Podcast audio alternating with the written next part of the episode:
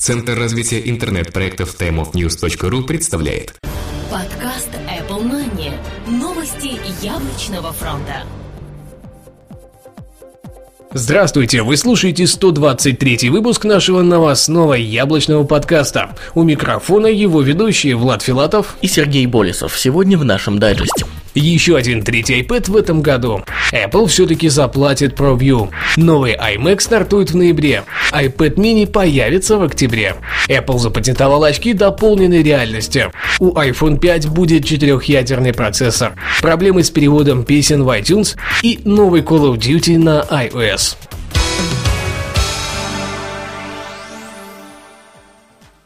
Данный выпуск записан специально для ресурса айфонс точка ру в рамках их проекта iMarafon подкастов. Еще один третий iPad в этом году.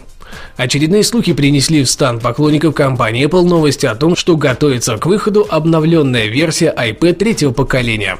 DigiTimes пишет на своих страницах о самом новом iPad так. Apple подготавливает к запуску новую версию девять целых семь десятых дюймового iPad уже этим летом, чтобы не потерять рынок и дожать продажи уже в сентябре по максимуму. Новая модель получит экзопанель, что позволит его сделать намного тоньше, плюс батарея будет значительно улучшена. Поставками это устройство будет заниматься Sharp, а не Samsung. Будет ли и правда выпущена такая версия, непонятно. Мы склонны верить, что это просто слухи, хотя все может случиться тихо, как это было с iPad два, когда вышла просто чуть-чуть более технологичная версия. Apple все-таки заплатит ProView. Судебные тяжбы Apple и ProView подходят к концу, а торговая марка iPad все-таки попадет в руки купертиновцев на территории Китая.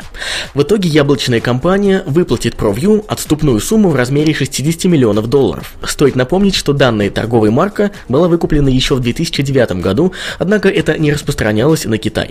Ранее Apple предлагала лишь шестнадцать миллионов, но в итоге это все равно не самая большая сумма, особенно учитывая продажи iPad в обозримом будущем в Китае. Новый iMac стартует в ноябре. Компания Apple начнет производство нового поколения iMac уже в этом месяце. Об этом сообщил на своих страницах ресурс DigiTimes.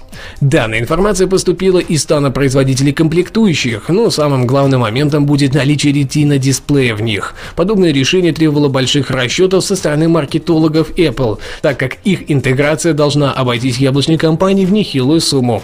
Однако сейчас можно уже точно сказать, что если интеграция Retina дисплея все-таки свершится, это будет настоящий бумом на рынке моноблоков. А как известно, большие продажи вполне могут покрыть все дополнительные и отчасти убыточные расходы со стороны Apple. Кстати, их старт все по тем же слухам намечен на октябрь этого года. iPad Mini появится в октябре. Помимо слухов о новой версии айпад три, есть и другая информация. Ресурс Bloomberg сообщил, что его источник уверен в старте бюджетной вариации iPad с размером экрана в семь-восемь дюймов в этом октябре. Он также отмечает, что для достижения максимально низкой цены Retina дисплей новинка не получит. Разрешение дисплея не претерпит изменений и составит тысяча двадцать четыре на семьсот шестьдесят восемь пикселей, сведя на минимум все проблемы у разработчиков.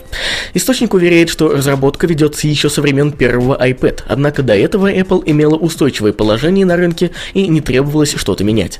С запуском более дешевых и мощных планшетов под Android они захотят закрыть этот сегмент и восстановить полностью лидирующее положение на этом рынке. Apple запатентовала очки дополненной реальности.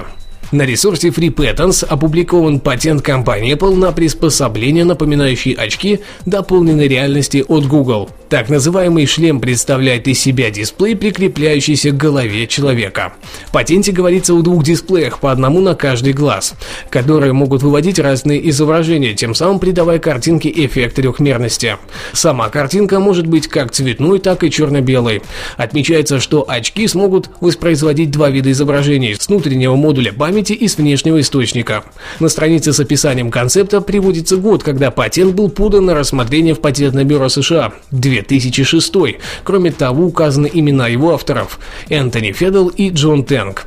Напомним, что компания Google представила аналогичный концепт очков с дисплеем, при этом также получив на них патент. Выйти в продажу их продукт должен уже в начале следующего года, а вот о планах по выпуску подобных решений от компании Apple пока ничего не известно.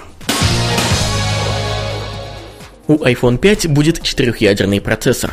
Следующее поколение телефона iPhone от Apple может быть оснащено четырехъядерным Айрон процессором, основанным на технологии Эксинос четыре от Samsung. Данную информацию сообщает иногда ошибающийся ресурс DigiTimes, который в свою очередь получил ее от своих источников на Дальнем Востоке. Никаких других подробностей, например, о частоте процессора или графических возможностях, представлено не было, что, в общем-то, и неудивительно. Напомним, что в прошлом году дебютировавший iPhone четыре эс имел двухъядерный процессор частотой один гигагерц, искусственно заниженный до восемьсот мегагерц, названный эй пять. Впервые он появился в iPad два, где он работал чуть быстрее, благодаря большому форм-фактору и большой батарее, то есть на реальной частоте в один гигагерц. Если же Apple действительно запустит четырехъядерный процессор для нового iPhone, то, наверное, это будет очень значимым событием, которого очень многие ждут, поэтому процессор могут назвать эй шесть. Плюс появление этого процессора вновь вернет Apple в лидеры по мощностям в смартфонах. Проблемы с переводом песен в iTunes. Совсем недавно iTunes Store появился еще в двенадцати новых странах Азии. Однако не обошлось и без проблем.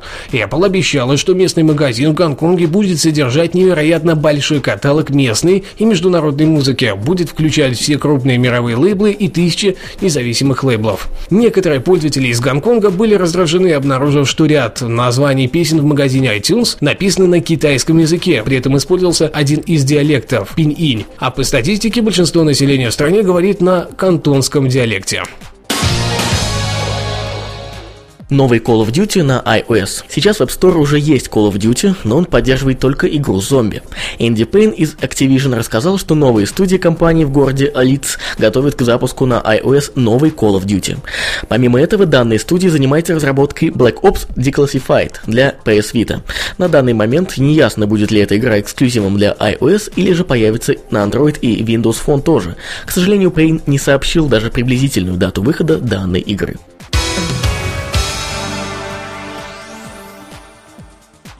Спасибо, что слушали. На этом все.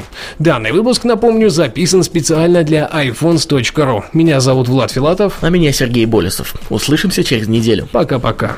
Подкаст выходит при поддержке независимой ассоциации русскоязычных подкастеров рус под точка ру. Подкаст Apple Mania. Новости яблочного фронта.